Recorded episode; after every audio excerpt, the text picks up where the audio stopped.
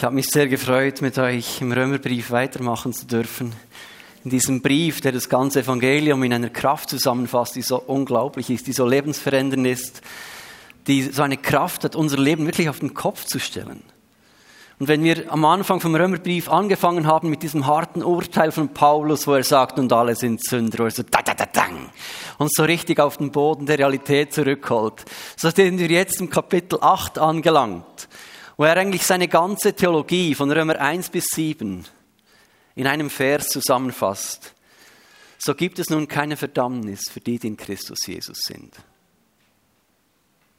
Was ist das für ein Zuspruch, liebe Freunde? Es gibt keine Verdammnis für die, die in Christus Jesus sind. Egal, wo du stehst in deinem Leben, egal wie viel Scheitern du schon hinter dir praktiziert hast und wie viel Scherben da vor dir liegen, egal was da ist in deinem Leben, wenn du diesen Jesus hast, gibt es keine Verdammnis mehr. Was nicht heißt, dass wir alles nur noch richtig machen müssen, was nicht heißt, dass wir perfekte Menschen sind, so. aber es gibt keine Verdammnis mehr. Das ist ein für alle Mal alles geklärt. Und so hat er in Kapitel 1 bis 7 hat Paulus mit uns uns einen Blick zurückgemacht, eigentlich in unsere Vergangenheit und sich mit uns um unsere Thematik so Schuld und Sünde gedreht und gesagt, was machen wir mit unseren Problemen im Leben? Wie gehen wir mit diesem Scheitern um? Was tun wir damit? Mit diesem inneren Gefühl und Gewissen, dass wir wissen, dass wir vor diesem Gott nicht bestehen können. Egal wie gut du dich benimmst, egal wie sehr du dich zusammennimmst, wie viele religiöse Taten du vollbringst, wie guter Mensch du bist, wie viele Sachen du spendest und wo du Menschen hilfst und wie ehrlich du bist, egal was du tust, es reicht nicht, weil eigentlich wird diesem Standard nie ganz gerecht werden. Nur Jesus allein. Und in Jesus haben wir diesen Freispruch. Es gibt keine Verdammnis für die, die in Christus Jesus sind. Bist du dir das bewusst? Es ist keine Verdammnis für dich. Keine Verurteilung. Halleluja. Ich danke Jesus dafür. Vielleicht bin ich so glücklich darüber, weil ich weiß, was ich für ein gescheiterter Mensch bin, wie viele Schwächen und Fehler ich habe. Vielleicht bist du so nahe an der Perfektion und machst keine Fehler, dass du denkst, ja, das hätte ich noch selber hingebracht. Aber ich, ich weiß, meine Güte, Freunde, ich habe echte Lösung gebraucht. Darum danke ich Jesus, dass ich ihn haben und wissen darf, es gibt keine Verurteilung. Trotzdem, was ich sehe in meinem Leben, in meiner Vergangenheit und in meinem jetzigen Lauf, wo ich mir Mühe gebe und immer wieder weiß, ach, Etti, Etti. Hm, na, nicht das Gelbe vom Ei, oder? Aber es gibt keine Verurteilung. Danke, Jesus, ich bin so dankbar. Und jetzt wirft Paulus mit uns diesen Blick voraus eigentlich, wenn er sagt, wenn wir verstanden haben, was Jesus in unserem Leben gemacht hat, wenn wir diese Soteriologie, diese Heilslehre verstanden haben und wissen, wenn du Jesus hast, dann hast du einen Platz im Himmel. Dann bist du gerecht gesprochen, kannst du vor diesem Gott bestehen. Und jetzt kommt die Frage, ja, was dann? Wenn ich ein gerechter Mensch bin, gerecht gemacht durch Jesus, geheiligt, vergeben, versöhnt und vor diesem Gott bestehen kann, ja, was kommt denn nun? Weitermachen wie bisher. Und jetzt dreht Paulus mit uns den Blickwinkel und wirft einen Blick in die Zukunft ein bisschen. Und sagt, wie können wir nun als Kinder Gottes leben? Und ich hoffe, dass du dir die Mühe gemacht hast, vor dem Gottesdienst das Kapitel schon zu lesen, weil heute können wir nicht alles lesen. Ich ähm, musste schon so weit gehen, dass ich einige Gedanken auf ein Papier geschrieben habe, das ihr mitnehmen könnt, wenn ihr möchtet, ähm, weil es einfach zu viele Themen drin sind, aber wir wollen uns ein bisschen um die Frage drehen, wie können wir als Kinder Gottes leben? Und Paulus kreuzt immer wieder dieses Thema geistgeleitet Leben. Und er beschreibt darin nicht den Weg, wie du vor Gott gerecht werden kannst, sondern wie du leben solltest, wenn du vor Gott gerecht bist. Also wie sich diese Gerechtigkeit vor dem Vater, wie sich diese Kraft des Heiligen Geistes, die in dir alles neu machen will, wie sich das konkret ausdrücken kann und soll und darf. So, Lass uns eintauchen, weil vielleicht hast du das in der Hoffnung für alle gelesen oder NGÜ und du wirst schnell merken, im Deutsch sind wir ein bisschen sprachlich limitiert. So. Das ist die Herausforderung. Wir werden oberflächlich ähm, lesen und sehen, das tönt immer wieder ähnlich. Es tönt immer wieder danach, lasst uns vom Geist bestimmt sein. Oder lasst euch vom Geist bestimmen. Es tönt immer wieder so ein bisschen ähnlich. Und ich möchte mit euch ein bisschen Unterscheidung vornehmen, weil wir haben entdeckt, dass Paulus eine feine Klinge schwingt. Ein feiner Theologe ist. Und plötzlich werden wir auch hier ein paar Dinge sehen, wo er feine Unterscheidungen macht und damit ein großes Spektrum öffnet, was geistgeleitet oder geistgeführt Leben heißen könnte. Wir starten im Vers 4. Römer 8, Vers 4 heißt, so kann sich nun, das ist NG-Übersetzung, so kann sich nun in unserem Leben die Gerechtigkeit verwirklichen, die das Gesetz fordert, und zwar dadurch, dass wir uns vom Geist Gottes bestimmen lassen und nicht mehr von unserer eigenen Natur. Erstes Mal kommt dieses Wort lasst uns vom Geist bestimmt sein, sich vom Geist bestimmen lassen. Wörtlich heißt es hier, die Gerechtigkeit des Gesetzes wird in uns erfüllt oder vollgemacht, die wir nicht mehr gemäß dem Fleisch trampeln oder wandeln, umhergehen, sondern gemäß dem Geist.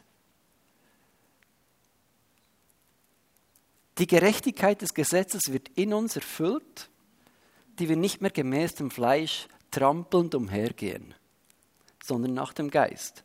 Also, dieses Wandeln im Geist habe ich früher so, ich weiß nicht, woher das kommt, habe mir das lange überlegt, hat immer dieses Bild des Wandeln so wie so eine Figur ist, die so über dem Boden schwebt, ein bisschen abgehoben, so durch den Flur des Klosters, so ein Mönch mit seinem Gewand, also so ein bisschen schwebend, so fast wie ein Geist, durch, durch den Saal wandelt. Irgendwie hatte ich immer diese Verknüpfung im Kopf, dieses Wandeln, dieses gefühlt abgehobene Ding aber wörtlich übersetzt heißt es eigentlich trampeln. So. Und Paulus sagt, ihr, die jetzt nicht mehr im Fleisch umhertrampelt, sondern im Geist. Finde ich ein schönes Bild. Stell dir vor, Frühling kommt, wenn der Winter vorbei ist, du machst den Garten frisch gejätet, gehackt und die Erde gelockert und du setzt Nüsslersalat oder irgendetwas Leckeres in den Garten rein. Und dann kommt ein Kind und sagt, Hallo Mami, ja. Alles kaputt. Und das ist ein Bild, das Paulus eigentlich braucht für das Trampeln im Geist. Er sagt, das Trampeln im Geist bringt Zerstörung. Äh, das Trampeln im Fleisch, Entschuldigung. Das Trampeln im Fleisch bringt Zerstörung, bringt Tod. Ist wie ein Kind, das über den Garten den Nüssler wieder kaputt stampft. Und er sagt, und euer jetziges neue Leben ist ein Trampeln im Geist das nicht mehr Zerstörung bringt, sondern Leben und Frieden. Wir sind vielleicht immer noch ein bisschen plump und unbeholfen unterwegs im Leben. Es ist nicht alles vielleicht rosarot und alles perfekt. Wir sind immer ein bisschen so Elefanten im Porzellanladen, das kann mal sein. Wir sind immer noch Menschen. Aber das Trampeln im Geist führt nicht mehr zur Zerstörung, sondern führt dazu, dass Leben und Frieden entsteht. Wenn du im Geist trampelst, fallen plötzlich Gefängnismauern ein und Menschen werden frei um dich herum. Das Trampeln im Geist führt zu Freiheit und nicht zu Tod, Zerstörung. Finde ich ein schönes Bild, das Paulus hier braucht. Ist auch nicht etwas Abgehobenes, Verklärtes, sondern eben manchmal sehr plump, sehr menschlich, sehr trampelnd, sehr unbeholfen. Aber zu wissen, der Geist in uns kann etwas tun. Und ist dir aufgefallen, dass Paulus da schreibt, dass diese Art von Trampeln im Geist, diese Art der Lebensführung, die Art und Weise, wie du lebst, heißt dadurch, kann sich die Gerechtigkeit verwirklichen, die das Gesetz fordert. Das ist ein feiner Hinweis darauf, dass das Leben aus dem Geist heraus nicht nur so eine Gefühlssache ist von, oh Gott sagt mir jetzt gerade das und Gott sagt mir gerade dieses und jetzt ist gerade das dran, sondern der Heilige Geist bringt in dir auch das hervor, was das Gesetz fordert. Nicht um gerecht zu werden, sondern weil du gerecht bist. Und jetzt käme ein ganz langer Exkurs, den habe ich jetzt aufgeschrieben. So, den lasse ich heute, aber ich glaube, es wäre wichtig, dass wir uns als Christen auch Gedanken machen, wie ist eigentlich unsere Stellung zum Gesetz Gottes. Wir unterscheiden ja zwischen dem Zeremonialgesetz und dem Moralgesetz. Das Zeremonialgesetz sagt, das muss der Mensch tun, um gerecht zu sein vor Gott. Er bringt Opfer, er muss sich waschen, die Beschneidung im Alten Testament, da waren ganz viele Dinge, die der Mensch tat, mit dem Gefühl, damit kann ich Gott gnädig stimmen. Das ist das Zeremonialgesetz, das hat Jesus erfüllt. Aber da gibt es ein Moralgesetz, das wir mit den, mit den zehn Geboten kennen, das sich zusammengefasst im Satz, liebe deinen Nächsten wie dich selbst und Gott über allem, so, ist darin zusammengefasst. Und unsere Haltung als Christen in der westlichen Welt zum Gesetz, zu diesem Moralgesetz, sollten wir echt überdenken. Und habe ein paar Gedanken dazu aufgeschrieben. Ich ermutige euch, Die möchten, können es mitnehmen. Wenn es keine Blätter mehr hat, könnt ihr das mir sagen. Ich werde es euch gerne als PDF auch schicken. Ähm, ich glaube, das wäre wichtig. Gut. Aus dieser Frage, also aus diesem ersten Punkt, das Trampeln, diese Lebensführung aus dem Geist heraus, kommt die, diese Frage eigentlich, wie kommen wir dann zu einem geistgemäßen Lebenswandel? Wenn er sagt, die er nicht mehr von der eigenen Natur geprägt sind, von diesem alten Menschen, sondern vom Geist. Wie kommen wir zu einem solchen Leben? Im nächsten Vers, Römer 8, Vers 5, schreibt Paulus, denn wer sich von seiner eigenen Natur bestimmen lässt, dessen Leben ist auf das ausgerichtet, was die eigene Natur will. Wer sich vom Geist Gottes bestimmen lässt, ist auf das ausgerichtet, was der Geist will. Wieder sich bestimmen lassen, aber wieder etwas anderes. Wörtlich heißt es nämlich, die gemäß dem Fleisch, die denken, trachten nach dem Fleisch. Die gemäß dem Geist, aber nach dem Geist. Das ist griechisch wörtlich übersetzt. Ganz lustig und auch schwierig für uns zu verstehen oft. Aber das Wort, das er braucht hier mit diesem Trachten, meint eine Verstandessache. Dieses Wort auf Griechisch Phronusin heißt, es ist ein Denken, ein Trachten. Und die deutschen Bibeln sind oft einfach so, lasst euch bestimmen. Und Paulus sagt uns aber, das geistliche Leben, geistgeleitet Leben, ein Leben als Kind Gottes, schaltet den Verstand nicht aus, sondern führt dahin, dass wir unseren Verstand beginnen prägen zu lassen vom Geist Gottes. Das beinhaltet geistgeleitet Leben, das beinhaltet Leben als Kind Gottes. Dass wir lernen, unser Denken prägen zu lassen und wir werden in Römer 12 nochmal dabei vorbeikommen, wo er sagt, verändert euer Denken. Verändert das, was ihr denkt, was ihr wünscht, was ihr möchtet, wie ihr denkt. Verändert das, dass ihr gemäß dem Geist Gottes entspricht. Also sagt Paulus nicht einfach, ah, ihr seid wiedergeboren, jetzt ist alles gut. Euer Denken ist auch perfekt. Alles, was ihr denkt, ist nur noch Gott. So, superheilige Menschen. Oh nein, da ist immer noch ganz viel Altes drin. Ganz viele alte Denkmuster.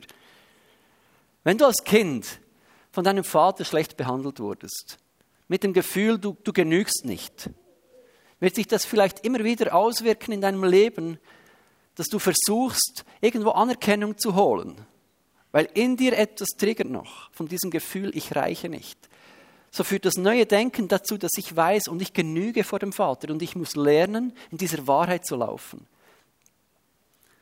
Wenn du oft alleine warst als Kind, wird sich das auswirken, diese Einsamkeit. Und du wirst vielleicht, komische Dinge tun, um diese Einsamkeit zu füllen oder um irgendwo dazu zu gehören. Und so heißt es, ein Leben als Kind Gottes hat ganz viel, bringt Arbeit mit sich, dass wir lernen, unser Denken mit dem Denken Gottes anzugleichen. Bettina hat dieses Beispiel gebracht und das höre ich oft, dieser Kampf von Müttern auch. Ich bin eine schlechte Mutter, ich reiche nicht, ich bin ungeduldig. Ich habe das Gefühl, wir Väter haben manchmal ein besseres Gefühl von uns selber, als wir vielleicht sind, aber dieser innere Kampf, so ich reiche und genüge nicht.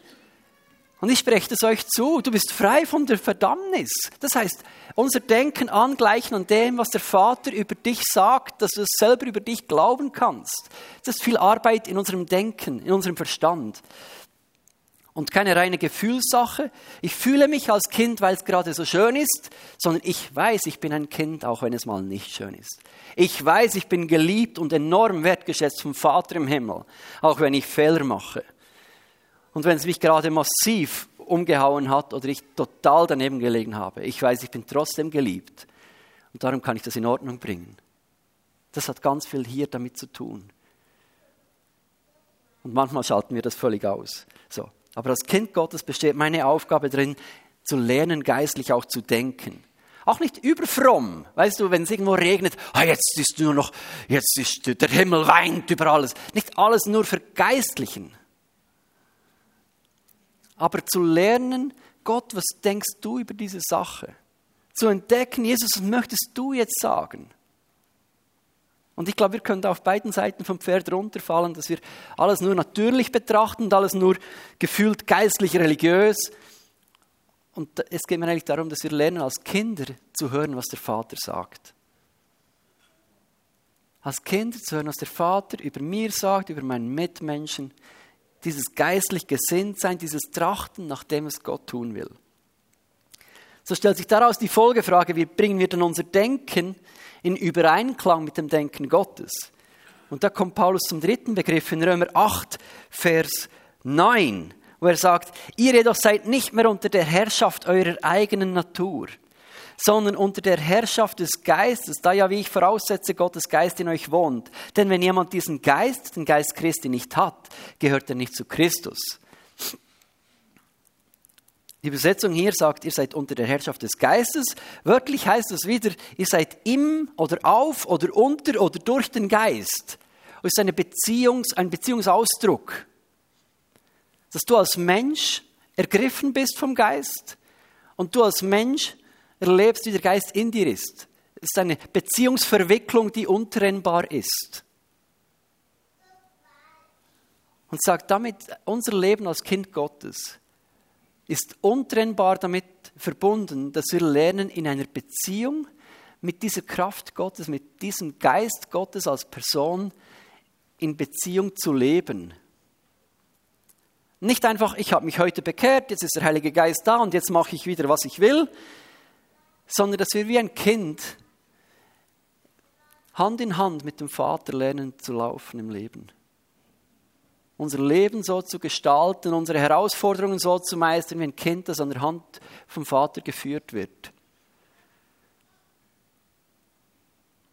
Und da kommen wir nicht um diesen Beziehungsaspekt herum. Das kannst du nicht einfach nur auf, über den Verstand dann abhaken. Sagen, jetzt weiß ich was und mach dann mein Ding. Sondern es führt uns immer wieder zurück in diese innige Beziehung, wo Paulus dann sagt, der Geist bringt uns ja dazu zu rufen, aber lieber Vater. Es führt uns in diese, Beziehung rein, sagen, Vater, mir geht es schlecht, ich bin krank, ich bin verletzt, ich habe eine Herausforderung vor mir oder ich, ich bin voller Freude oder was auch immer. Was sagst du? Was möchtest du tun? Was ist deine Sicht? Dass wir wie ein Kind lernen aufzublicken und lernen aus dieser Verbindung heraus zu leben. Und da möchten wir ja hin als Gemeinde, dass wir sagen, wir möchten als Geistgeleitete leben im Alltag. Wenn du einkaufen gehst, wenn du im Sportverein bist, im Elki oder Mucki oder Fakiturnen, wenn du irgendwas machst, auf der Arbeit bist oder in deinen Hobbys frönst oder was auch immer, dass wir lernen, aus dieser Beziehung heraus unsere Gespräche zu führen, aus dieser Beziehung heraus unsere Beziehungen zu leben aus dieser Beziehung heraus auch unsere Arbeit auszuführen, aus dieser Beziehung heraus unsere Ehe zu pflegen, die Erziehung mit den Kindern, Großkindern. Wie würde unser Leben aussehen, wenn wir lernen würden, immer wieder das zu tun, was der Vater tun möchte? Dass wir als Kinder Gottes so eng mit dem Geist verbunden sind, dass wir lernen, uns im Geist aufzulösen. Nicht so nirvana-mäßig, so pff, und weg ist er, sondern uns in dieser Verbindung mit Gott so aufzulösen, dass Gott immer mehr Raum äh, bekommt in unseren Herzen, in unserem Denken, in unserem Sprechen. Aus dieser Verbundenheit heraus kommt das geistliche Denken und dieser Verbundenheit liegt auch die Kraft zur Überwindung von alten Mustern. Vers 13 sagt er dann, wenn ihr euer Leben von eurer eigenen Natur bestimmen lasst, müsst ihr sterben. Also das ist die Folge davon, wenn ich im alten Menschen lebe, von alten Prägungen lebe, da, daraus kommt Tod. Dinge, die zerstörend wirken. Dinge, die nicht Leben hervorbringen. Tod ist immer Trennung von Leben. Wenn ihr aber in der Kraft von Gottes Geist die alten Verhaltensweisen tötet, werdet ihr leben. Und das meint es auch als Kind Gottes. Mutig zu sein und zu sagen, ich erkenne an mir alte Muster die eigentlich nicht einem Kind Gottes entsprechen. Alte Muster, die eben geprägt sind, vielleicht von Verletzungen, von Enttäuschungen, von Dingen, welche mich heute noch prägen in meinem Verhalten, in meinem Denken, in meinem Reden. Muster, wo ich vielleicht als Kind das Gefühl hatte, ich komme immer zu kurz, die dazu führen, dass ich heute in Konfliktsituationen denke, ich bin immer das Opfer. Muster, die vielleicht aus einer Familiensituation kommen, wo man nicht gelernt hat, über Konflikte zu sprechen, die heute sich so auswirken, dass in einem Konflikt man auch davonläuft, Türe zu und man flieht, statt das zu klären. Und Paulus sagt, der Heilige Geist möchte uns helfen, alte Verhaltensweisen, Muster zu töten, abzulegen, damit wir in einem neuen Leben leben können, das Leben hervorbringt, wo Beziehungen blühen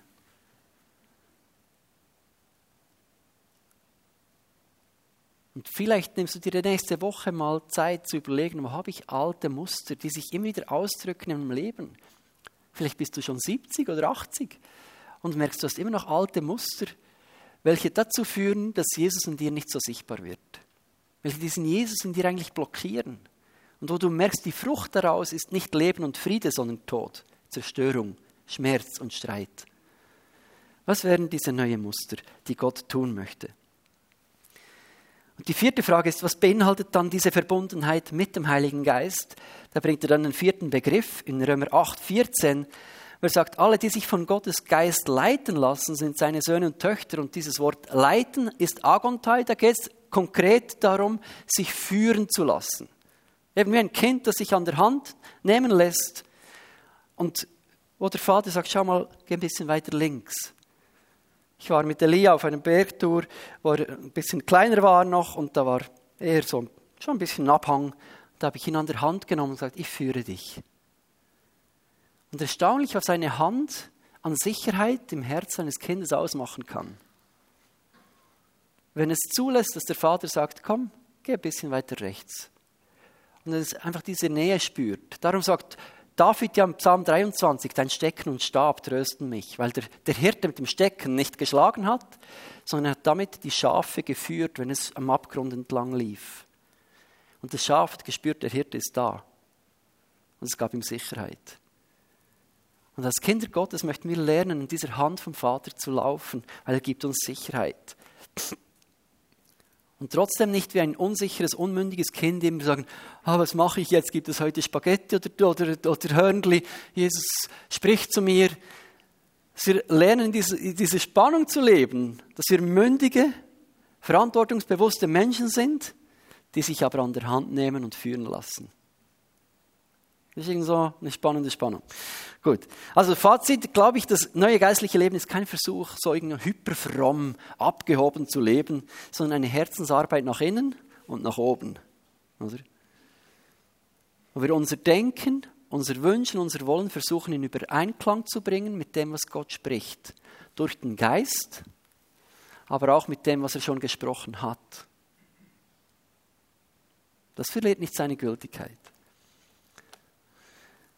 Wir haben vier Disziplinen gesehen, im Geist zu wandeln, also unser Leben vom Geist prägen zu lassen, geistlich zu denken, unser Denken vom Geist prägen zu lassen. Und dafür müssen wir uns dem Geist unterordnen und mit ihm verbunden sein und uns praktisch von ihm leiten lassen. Und jetzt könnten wir ja sagen, dass diese Aussagen von Paulus, wenn wir nicht achtsam sind, uns immer wieder an den Punkt bringen, dass wir versuchen, über diese vier Disziplinen uns ein bisschen heiliger und gerechter und gut vor Gott zu fühlen. Oder? Ich habe mich jetzt vom Heiligen Geist leiten lassen, ich habe irgendwas Tolles erlebt, jetzt fühle ich mich besser vor Gott. Oder ich mache es, weil ich ein schlechtes Gefühl oder Gewissen habe, um etwas wieder gut zu machen. Ich habe in der letzten Woche irgendeinen Fehler gemacht und jetzt mache ich irgendwas Frommes, um das wieder zu kaschieren. Ich sage, nein, nein, es geht hier nicht um Gerechtigkeit zu bekommen, sondern weil du Gerechtigkeit bekommen hast, so zu leben. Und Paulus, und das finde ich so schön, hat in diesem Kapitel 8 in diesen ganzen Aufforderungen, wo er sagt, macht das, macht dieses, lasst euch leiten, lasst euch vom Geist bestimmen, wandelt im Geist. Dieses Kapitel 8 hat er wie Hefe in den Teig eingeknetet und zwar vier Zusagen. So. Und ich wünsche dir von Herzen, dass wenn du als Kind Gottes unterwegs bist, dass du auf der Basis von diesen vier Zusagen, ich habe das hier mit vier Säulen dargestellt, dass diese vier Zusagen dich tragen und dich dazu befähigen, eben geistgeleitet zu leben. Die erste Zusage kommt ganz am Anfang mit dem, was ich schon begonnen habe. So, es gibt keine Verdammnis mehr für die in Christus sind. Wenn du als Kind Gottes leben willst, wenn du geistgeleitet leben willst, wirst du erleben, dass du auch scheiterst. Willkommen im Club. So. Und damit werden wir immer eine Tür öffnen für diese Lügen der Verdammnis, oder? Du versuchst etwas zu tun, was du das Gefühl hast, dass der Heilige Geist dir sagt und irgendwie funktioniert es nicht oder du machst Fehler oder du verhältst dich falsch. Und da kommt diese Lüge für, was bist du für ein Christ, was bist du für ein Mensch? Kann dich der Vater wirklich lieben? Oh ja, er kann. Und er tut es. Du bist frei von Verdammnis, weil das nicht daran hängt, wie du jetzt im Geist wandelst und lebst und tust. So. Behalte diese diese Zusage für dich, es gibt keine Verdammnis für die, die in Christus Jesus sind. Logisch kein Freifahrtschein, keine billige Gnade, aber ein Hinweis, wir werden alle straucheln und scheitern, aber dabei Gottes Gnade finden. Römer 8,11 kommt die nächste Zusage, die er eben wie Hefe in den Teig einknetet und sagt, nun ist ja der Geist, der in euch wohnt, der Geist dessen, der Jesus von den Toten auferweckt hat. Also wenn du als Kind Gottes leben willst und versuchst, geistgeleitet zu leben, sagst du, ah, oh, jemand ist krank. Ich bete für dich, dass Gott dich heilt und du wirst erleben, wie sie geheilt werden und du wirst erleben, wie sie nicht geheilt werden. Und du wirst ohnmächtig und schwach vor Situationen stehen und denkst, das habe ich mir jetzt anders vorgestellt. Und Paulus ruft dir zu und sagt, vergiss nicht, dass in allen Herausforderungen, in allen Schwierigkeiten ein Geist in dir lebt, der so eine Kraft hat, dass er Menschen aus dem Tod hervorgebracht hat. Dass derselbe Geist in dir lebt, der Jesus von den Toten auferweckt hat, der Lazarus von den Toten auferweckt, derselbe Geist lebt in dir. So.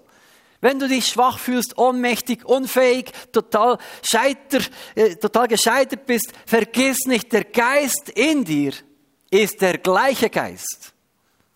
Der gleiche Geist. Kein anderer, kein Babygeist, keine reduzierte Version. Es ist der gleiche Geist wie der Geist, der Jesus vom Tod auferweckt hat. Die gleiche Kraft. Das finde ich der Hammer. So. Sensationell. Der gleiche Geist. Der nächste Punkt, Römer 8, 14, sagt er ja, alle, die sich von Gottes Geist leiten lassen, sind seine Söhne und Töchter.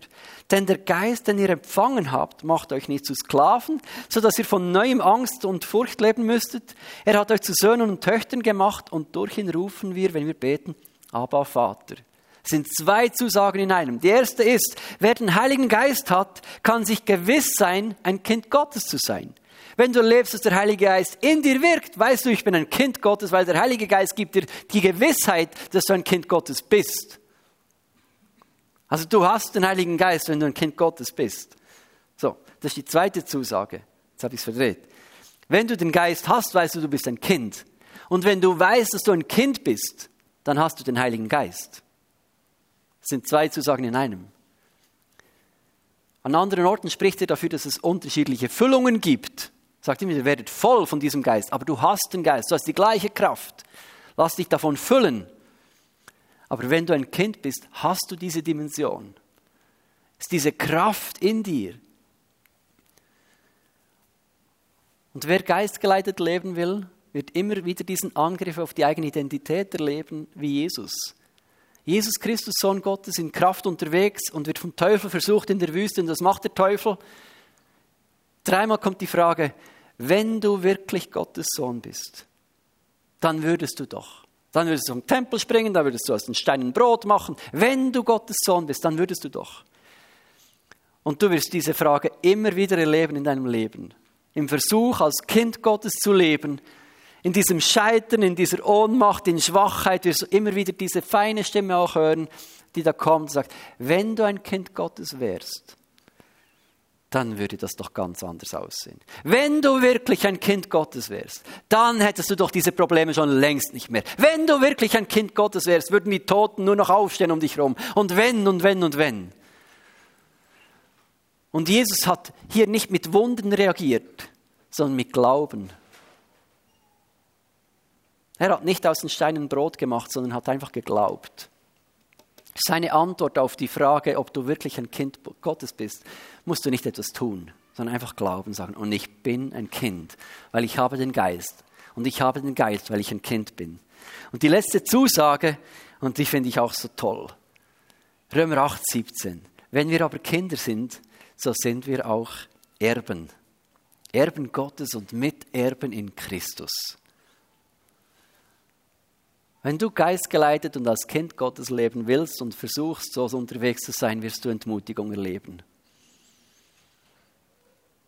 Erleben, wie Dinge nicht so geschehen, wie du sie möchtest. Erleben, wie halt sich dieses ganze irdische, vergängliche Dings da auf unser Leben einwirkt.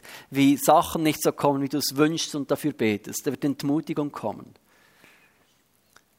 Dann wünsche ich dir, dass du diese Zusage vor Augen hast, wenn du ein Kind Gottes bist bist du ein Erbe Gottes. Weißt du, was das heißt? Ein Erbe zu sein? alles, was dein Vater hat, wird mal dir gehören. Alles, was dein Vater hat, wird mal dir gehören. Das Erbe kannst du nicht so sagen, okay, ich, ich nehme auch die Vase und, und die Schulden lasse ich dann sein. Das Erbe nimmt man entweder ganz oder gar nicht. Entweder man schlägt es aus und verzichtet ganz darauf oder man nimmt alles.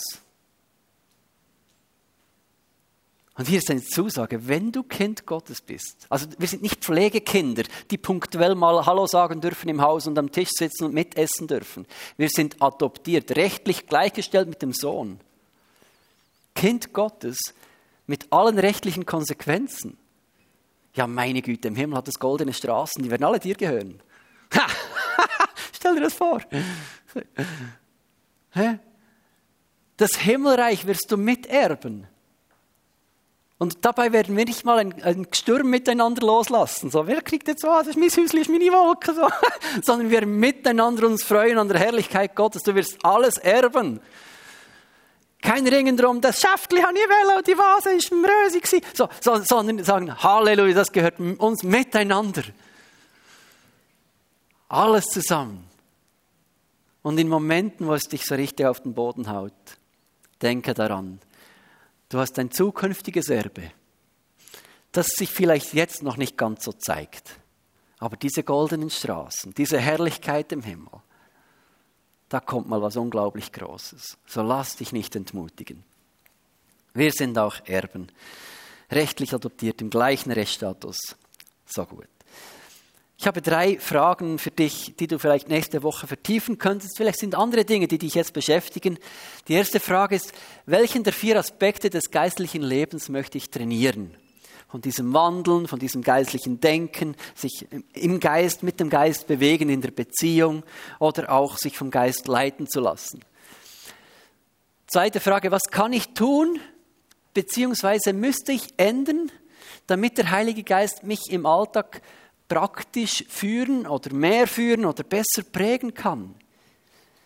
Könnte ich etwas tun in meinem Leben, damit sich diese Führung, dieses Wirken des Heiligen Geistes in meinem Leben besser auswirken könnte?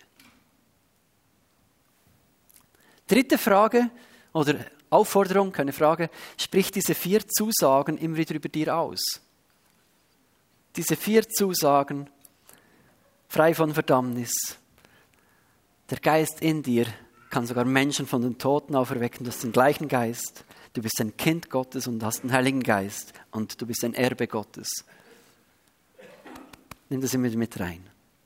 Wir möchten jetzt nochmals miteinander in ein, zwei Lieder gehen, miteinander beten.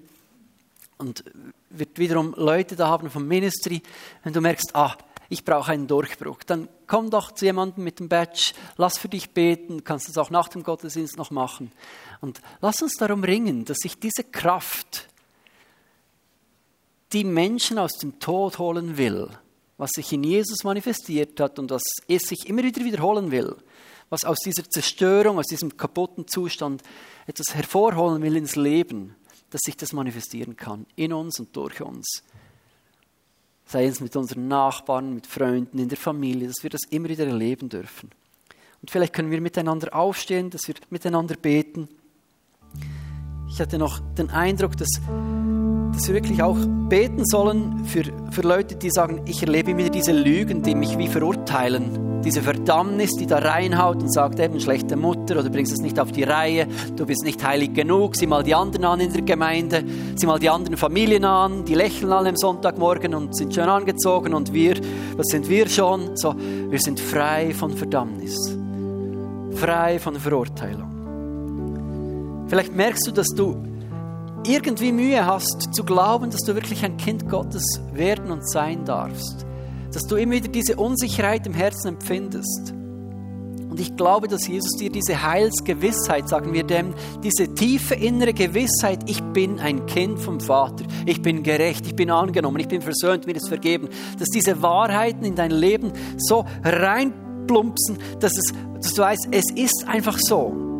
Dann sagen wir Heilsgewissheit, wenn du merkst, ich bin nach Hause gekommen, ich bin angenommen, es ist gut, mir wurde vergeben vielleicht ist heute Morgen der Morgen, wo du sagst, ich möchte das empfangen, ich möchte diesen Schritt machen und sagen, Vater, ich möchte nach Hause kommen. Dann komm doch auch zu jemandem vom Ministry und lass für dich beten, dass dieser Friede, diese Annahme, diese Vergebung wirklich reinbricht in dein Leben. Und dann glaube ich auch, dass es Leute gibt, die sagen, ich möchte eigentlich diesen Durchbruch im geistgeleiteten Leben. Und ich selber sage, ich wünsche mir mehr davon. Mehr davon, dass ich meinen Eigenwillen immer wieder ablegen und überwinden kann. Und sagen, nicht, was ich will, sondern Jesus, was möchtest du jetzt tun? Was möchtest du jetzt im Moment tun? Dass wir uns im Alltag unterbrechen lassen, dass wir Gottes Stimme hören und danach tun, dass wir uns nach einem Durchbruch ausstrecken. Und Jesus, ich danke dir, dass wir miteinander vor dir sein dürfen als deine geliebten Kinder. Danke, dass du uns nicht liebst, wenn wir jetzt alles richtig machen, sondern dass du uns liebst und diese Liebe in Christus schon offenbart hast und zugesprochen hast. Und wir empfangen das und wir danken dir einfach dafür. Und ich bete für jede Person, die so innerlich Zweifel empfindet, innerlich Kämpfe hat. Will ich das überhaupt? Brauche ich das überhaupt? Sage ich, Jesus, bitte komm du. Komm du mit deinem Frieden und mit deiner Liebe und deiner Annahme. Du sagst, du bist mein geliebter Sohn, du bist meine geliebte Tochter. Wo du jetzt auch nach Hause rufst. Dass wir wie verlorene Söhne und Töchter in deine Arme rennen können und sagen, ich möchte Frieden machen mit dir. Ich brauche diese innere Ruhe. Ich bin es müde, in diesem Streit, in diesem Kampf zu leben mit dir. Ich möchte nach Hause kommen. Und ich bete für all die, die sagen, ich bin immer unter diesem Urteil von Lügen und Verdammnis. Und wir brechen das heute nochmal weg. Wir sprechen Freiheit zu, über Gedankenfestungen, Freiheit über, über deinen ganzen Gedankenwelten im Namen Jesu. Dass dein Durchbruch kommt, dass du beginnen kannst, so über dich zu denken, wie der Vater über dich denkt. Und ich bete auch für mich und für all die, die sagen, ich möchte Durchbruch in diesem geistgeleiteten Leben, wo wir oft so geprägt sind von dem, was wir selber wollen, von unserem Eigenwillen. Und wir bitten dich, Heiliger Geist, dass du uns hilfst. Mit unserem Denken, mit unserem Verstand, aber auch mit unserem Geist wahrzunehmen, was du tun möchtest in konkreten Situationen dass wir unser Denken, unser Leben in Übereinklang bringen mit dir. Ich danke, dass du auch Dinge aufdeckst, wo du sagst, das sind Beziehungen nicht bereinigt. Ich glaube auch, dass es Menschen gibt, die jetzt Menschen vor sich sehen, wo sie wissen, ich muss was in Ordnung bringen. Ich muss eine Beziehung klären, ich bin nicht versöhnt. Und ich ermutige, ich sei diesem inneren dieser inneren Führung, Gehorsam vom Heiligen Geist, wenn er, wenn er Dinge aufdeckt, mach das mit hoher Priorität, weil es sich lohnt. Danke, Jesus. So kommen wir vor dich und wir beten dich an und wir sagen einfach Danke für das, was du getan hast und für das, was du weiter in unserem Leben tust. Amen. So lass uns miteinander